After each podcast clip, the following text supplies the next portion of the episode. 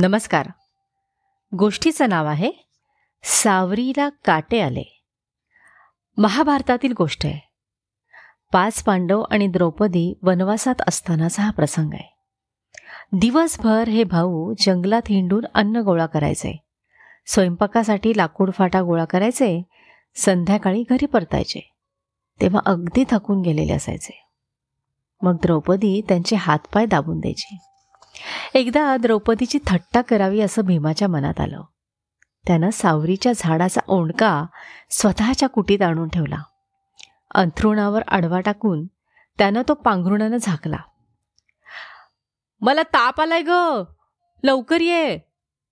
असा त्यानं द्रौपदीला निरोप पाठवला. ती येईपर्यंत कुटीच्या बाहेर खिडकीजवळ लपून बसला.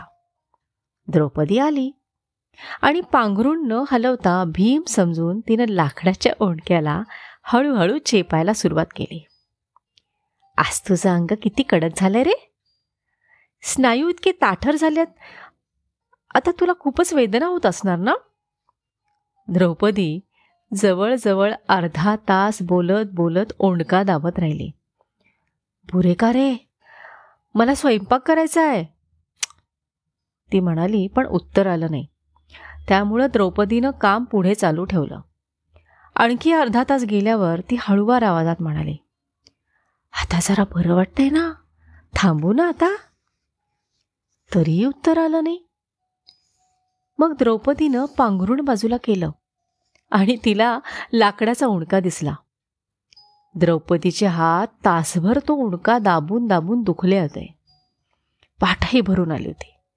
भीम दिसेना म्हटल्यावर तिनं त्या ओणक्यावर सगळा राळ काढला. यापुढं कुणीच तुला प्रेमानं स्पर्श करणार नाही.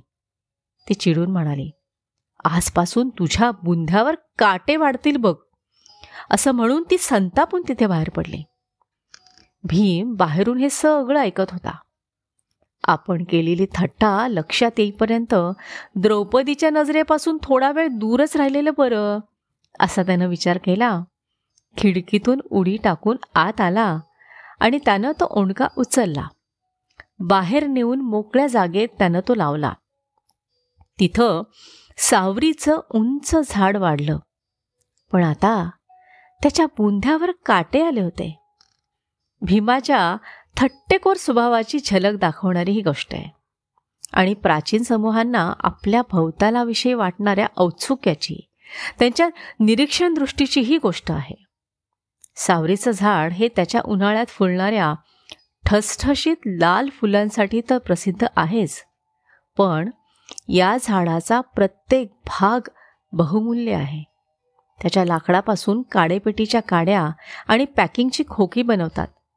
मासेमार लोक या झाडाच्या पाण्यात तरंगणारा बुंधा आपल्या जाळ्यांना बांधतात. सावरीच्या कापसापासून उशा बनवतात. या झाडाचा डिंक जखम भरून यायला मदत करतो. आणि कोळी फुलं शिजवून खातात. इतक्या देखण्या झाडाचे काटे मात्र त्या प्राचीन लोकसमूहांच्या नजरेला खोपले असणार. म्हणून मग ते कसे निर्माण झाले? याचं उत्तर त्यांनी या कथेच्या रूपानं दिलं असणार.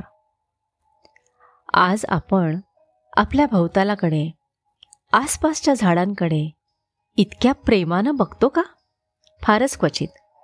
ही कथा आपल्याला भवतालाकडे डोळसपणे बघायला सांगते. पाहणार ना मग भवतालाकडे डोळस नजरेने? धन्यवाद.